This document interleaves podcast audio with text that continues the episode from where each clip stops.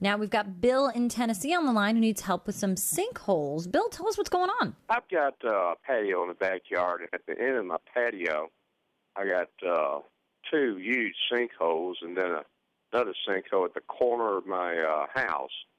Um, and this has been going on for about a year, year and a half. They're about five feet deep, and uh, I don't know the circumference of about a manhole, uh, manhole cover.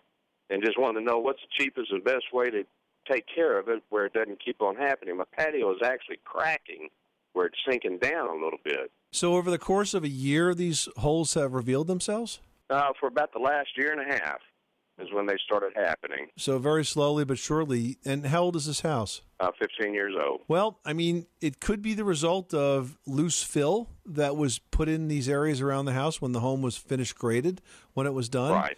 It could be the result of that. It could also be the result of some decaying material like old trees or things like that that are in there.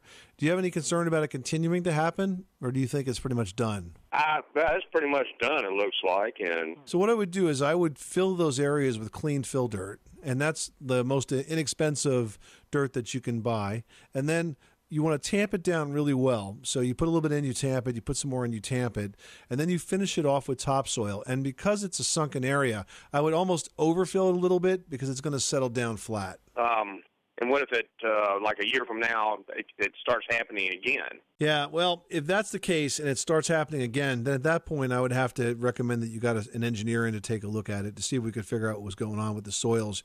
You may need to do some borings around there to try to determine what's in the ground and why it's sinking. Okay. Well, that sounds great. All right, well, good luck with that project. Thanks so much for calling us at 888 Money Pit.